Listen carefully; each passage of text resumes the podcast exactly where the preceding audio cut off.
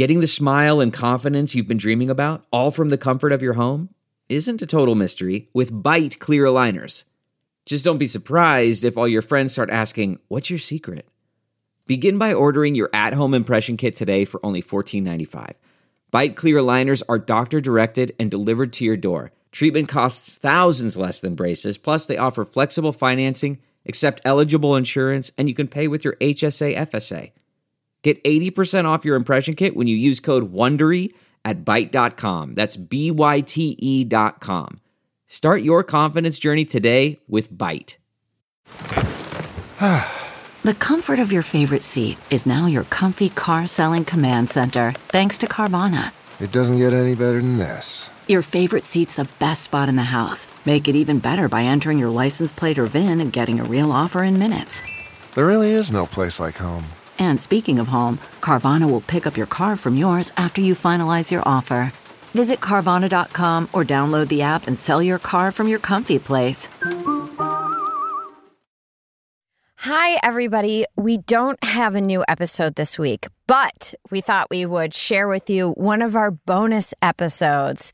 So if you're a subscriber to Stitcher Premium, you're regularly getting bonus episodes from us, and they're everything from extended chats uh, with guests that we have on the main podcast feed to episodes in which Deanna and I interview each other and pretty much everything in between.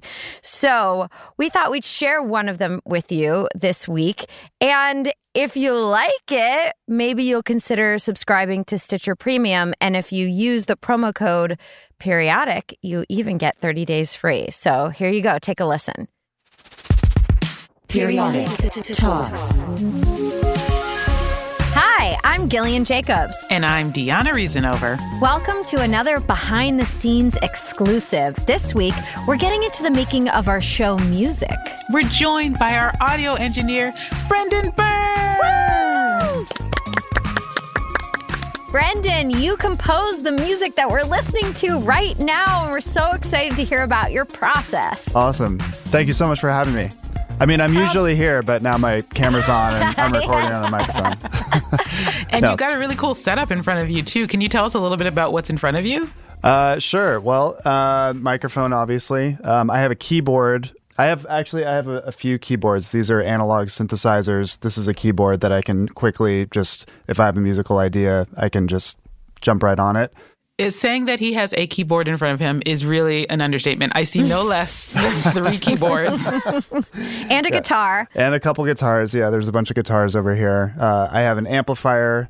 And up here is you can't see it, but this is kind of it. Kind of looks like a space station console. I have a bunch of analog uh, equipment, compressors, equalizers, um, and a little tiny synthesizer. And then there's a bunch of speakers up here. And just for our listeners that maybe are not audio engineers, can you explain mm-hmm. what analog means? Mm. Oh, sure. Yeah. So there's in the box, which most people these days are working in the box. That just means you're working in your computer. So you're using digital plugins. Nothing, no sound leaves your computer and then comes back in. So for hmm. analog gear, it's you know it's it's kind of old fashioned technology. It's literally electricity moving across a wire. So I send audio signals out into these boxes that do special things to the audio and then back into the computer. Is there a pro to analog working with analog versus working in the box? Um, I personally think it sounds better uh, for most things. Um, it just it has a different tone to it. Things sound a little bit warmer. Um, mm. Digital is a little bit more precise, which in audio you don't always want things to be precise. Sometimes you like things to be warm and fuzzy and gooey sounding. Um, but digital just has this like pristine thing that that is cool too. But um, I don't know. They they're both great. The thing about working in the box is just easy. Um, mm-hmm. You never have mm. to you know haul gear around with you. You can just do everything on a laptop.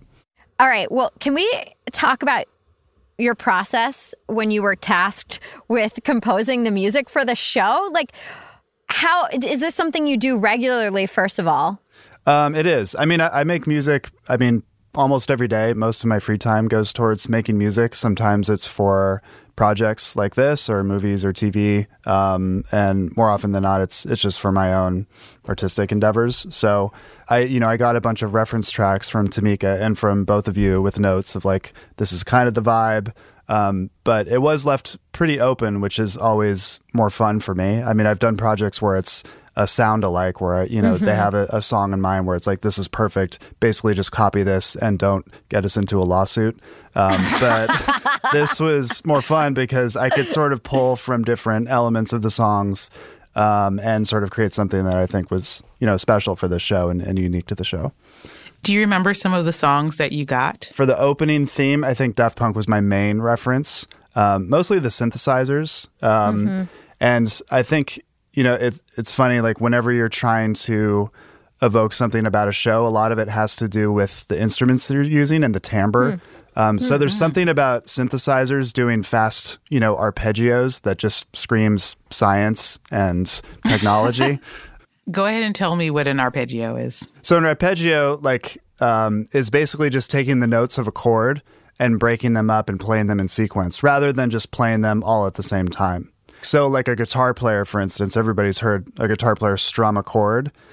There's finger picking where they can take that same chord, so their left hand doesn't move, and they pick each individual note sort of one at a time in a sequence. So you ha- kind of have this do do do do do do do do do do do, and it's just using you know maybe three or four notes, but it it creates this sort of complexity and, and motion that's you know very different than just hanging on a chord. I love learning about this. Yeah, music's fun. Um, and who's doing the voices? Is that our voices in the beginning? Uh, no, um, that's actually um, a text to speech app that I found online. It was a free online thing. Um, so I, I think we had discussed maybe both of you doing the intro with your voices, but um, I don't think I had met you yet, possibly. And so I started thinking, like, okay, well, how can I do this? And it it sort of dawned on me that it would actually make sense and sort of evoke some of the the STEM themes that you're working with in the show to actually have, you know, kind of like a Siri voice or Alexa or whatever uh, introing the show. And so I used this text to speech algorithm and I typed in, you know, the, the title of the show and I used a bunch of different accents. So if you're listening very closely with headphones, you can probably pick out a few different accents that are in there. But um, I edited it so it, it sounds pretty tight and like, you know, fused together like one voice. To talk about what you you taught us in the beginning, I actually really love the idea of you know that being kind of an in the box thing, which is you mm-hmm. know very precise, like you were mentioning, mm-hmm. combined with kind of like maybe some of these analog elements that you were mm. talking about, which makes it feel like our show because that's what we're trying to do. We're trying to interview people, bring a little bit more humanity Yeah. uh, to the sciences, and I think that's very cool. That's let's talk a little bit more about intention because mm. I know sure. you didn't just pick um, you know, the scales and notes that you played just randomly because they sounded good. What emotions were you trying to evoke? Well, I think uh, knowing your personalities and knowing the tone of the show, I wanted things to be fun, and I, I didn't want it to be. I didn't want you know people listening to the music thinking they were about to listen to a uber serious, overly technical show. Um, so I wanted to have sort of some dance elements in it and some you know almost like party music kind of vibe, but also have the complexity of you know things that that worked more with science and technology and all of that. So the fun element was very important to me, um, and in my mind, Prince was kind of a reference for the drums. Um, because I'm a What huge Prince honor. fan. Oh, yeah, Prince is one of my favorites, and I mean, I, I use him as a reference a lot for music that I do because his music's the best. But um, yeah, the the drum programming was very Prince influenced, and I thought that sort of abstractly worked with the show. And also for the the credit music, or what ended up being the credit music, sort of going back to what you were saying, I, I wanted to blend more acoustic sounds and the more synthetic stuff, and also have the the music have a, a warmth to it and a sort of a welcoming quality, which I think maybe comes across more in the credits music. Let's hear that right quick. Okay.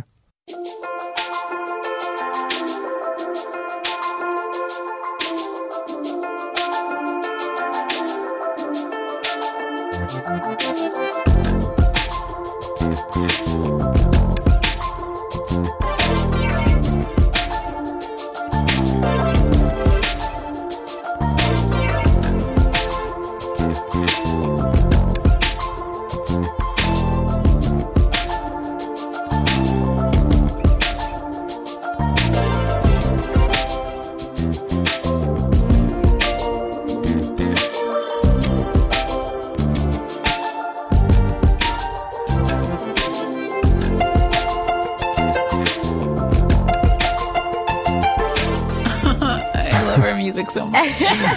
Good. I'm so glad. I really do. I, I, mean, like, it just gives me such a warm, like, feeling. And I can exactly hear the part where Gillian says, This show was produced by. it's a lot of pressure to write theme music, too, because people are going to hear it every single week. So, mm. do you take that into account when you want to write something that's memorable, has like a melody that people can hook into, but also has enough variety and layers to the music that you can listen to it over and over again? Yeah, absolutely. I, finding the sweet spot between having something being complex and interesting, and then also sort of um, you know neutral enough that talking can happen over it is really tricky. Um, so, I mean, that credit piece, it, there's a lot of sounds that sort of come in and out, but they're very mm-hmm. simple. There's just a little like, oh, I haven't ha- heard that synth in 30 seconds, you know. So mm-hmm. I think subconsciously, hopefully, the, the listener is you know, still engaged, and it doesn't just sound like a, you know, a 10 second loop that we used. Um, so it it is a, f- a fairly long piece that never really changes drastically, um, and that's that's a pretty common strategy for this stuff. I think is to have these like little small changes that the listener might not be distracted by. And also listening to it, I I was reminded um, there's sort of a theme that happens in both the intro, uh, the music we use in the middle, and in the credits. I use this again. It's an arpeggio but it, it sweeps up. Um, and the idea was that you know the the podcasts were exploring all of these new subjects and sort of the the wonder of it all. So there's something about a mm-hmm. an upward moving arpeggio that just feels like you're sort of moving into a new world or, or new territory. So that that was a, a theme as well. I love that because it also reminds me of the talk that we had with um, neuroscientist and opera singer Indre Viskontas. Mm-hmm. And yeah. she talks about how when you're going for the high note, it's not just about the high note, it's about all the notes around it. Yes. So it feels like, you know, we're building to the intro of the show, we're building to the interview. And now that we've given you all this information, we're building into sending you off into the world with yeah. all this new info you have. Yeah, yeah, exactly. How many instruments do you play? I play I play guitar well, uh, and I play a lot of other instruments. I'm kind of mediocre. So I play drums, I sing, I play bass. Bass is very similar to guitar. Um, so that's kind of an easy one. And then I play a little bit of keyboard. When you say mediocre, you still mean 10 times better than us, correct? Yes. Just to be clear. Infinitely better. Well, I can uh, I can be musical on them. I can't shred, but I can shred on guitar a little bit, but that's the only instrument. I'm, I'm, laughing at shred because I can play one Buckcherry song and that's it. Oh, so. really? Oh, that's awesome. Already winning. Can you tell us about what is a harmonic series? So, the harmonic series, this is something I've been fascinated with for the last 10 years. Um, and mm. it sort of actually goes back to we were talking about timbre and, and different instruments having a, a quality to them. So, the harmonic series is something we hear every day and we, we hear it in our, our voices. So whenever you play a note on an instrument, you're not just hearing one frequency, you're actually mm. hearing the fundamental frequency, which is what our brain says, oh, you're playing a C sharp or an A flat. There's a, another, theoretically, thousands of frequencies we're hearing on top of that that mm. are mm. essentially new notes. It's like a big chord. Um, and that chord, um, the, the volume level of those frequencies on top of the fundamental pitch is what defines the timbre of a sound. Mm. So if the partials or the, the harmonics rather is what they're called if there's a different volume balance we actually hear things as a different timbre so for instance like if i play uh, you know the note e on a guitar and a trumpet player next to me plays the same note our brains can easily pick out okay that's a guitar that's a trumpet um, and really what our brain is processing is the the balance of all of those frequencies that are on top of the fundamental pitch so wow. Yeah. That's really cool. I never thought about that about how the same note sounds so different on different instruments and that mm-hmm. and that's part of the reason why. Yeah, that's that's the biggest part of the reason why. There's there's other things which like the envelope of the sound and the envelope is just like some sounds start off with a, a transient like a bang, some sort of huh. like fade in, like strings sort of have a fading in quality. Um, mm. That's that's another component, but the biggest component is you know the balance of these extra frequencies that are on top of the the fundamental frequency. This sounds like physics. Yeah, it is. It is physics. Uh, it's it's harder to explain on a podcast. It's it's e- much easier when you yes. can see a visual, but um, they're basically ca- caused by standing waves. So, for instance, if you pluck a string, the energy moves down the string and then it bounces off whatever it's connected to and it bounces back. And it, it causes these interference patterns. Um, and that's what creates those extra frequencies. So if you look at a string vibrating in slow motion, you can see all these little nodes where the, the string is actually vibrating um, at different frequencies. And that, that's what's producing these different notes, as it were. Different parts of the string are literally vibrating at different frequencies? Yes. Yeah. And it's because there's nodes what determines where the nodes are? And what is a node? Again, this is like much easier to show you visually, but a node is basically so the string is like it's segmented in different parts, and the math is actually very simple.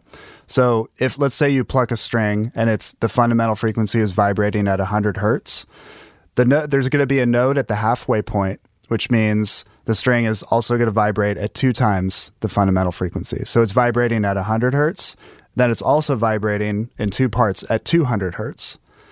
There's another node uh, that's three times the frequency. So all you do is you take the fundamental frequency and you just multiply it by two, multiply it by three, by four, by five, and those that gives you the the mathematical calculation of those frequencies.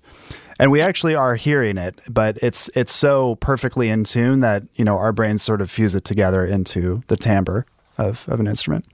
And the frequency that a string vibrates, is this determined by the thickness of the string, by the length of the string? It's both. Um, yeah, it's it's the thickness and just yeah how tight it is. So like on a mm. guitar, if you t- you can tune it tighter, the, the frequency goes up. Um, but it's the length of the string as well. But Tamika actually has a clip of the harmonic series if you want to oh, hear cool. it. So yes. this is played on a piano, so you can sort of hear the the frequencies a little bit better. Um, and in the in the real world, these are actually pure tones. They're sine waves, so it sounds a little bit different. But I, I think it's really fun to hear it on a piano because it, it just sounds a little bit more musical.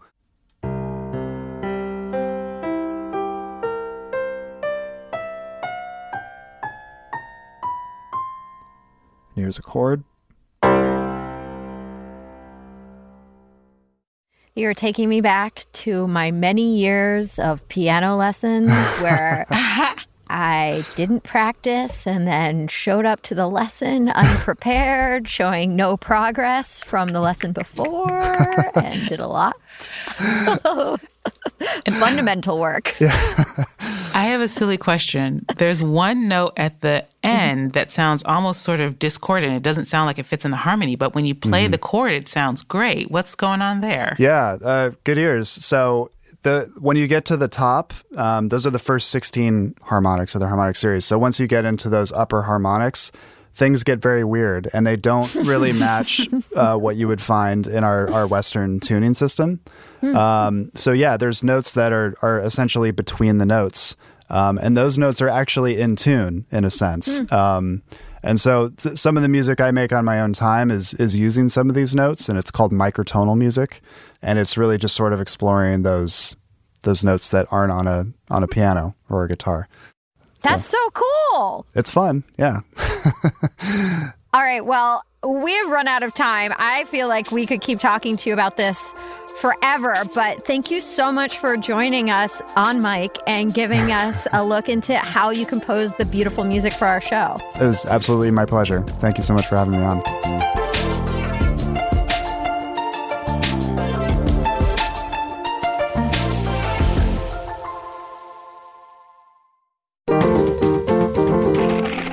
Stitcher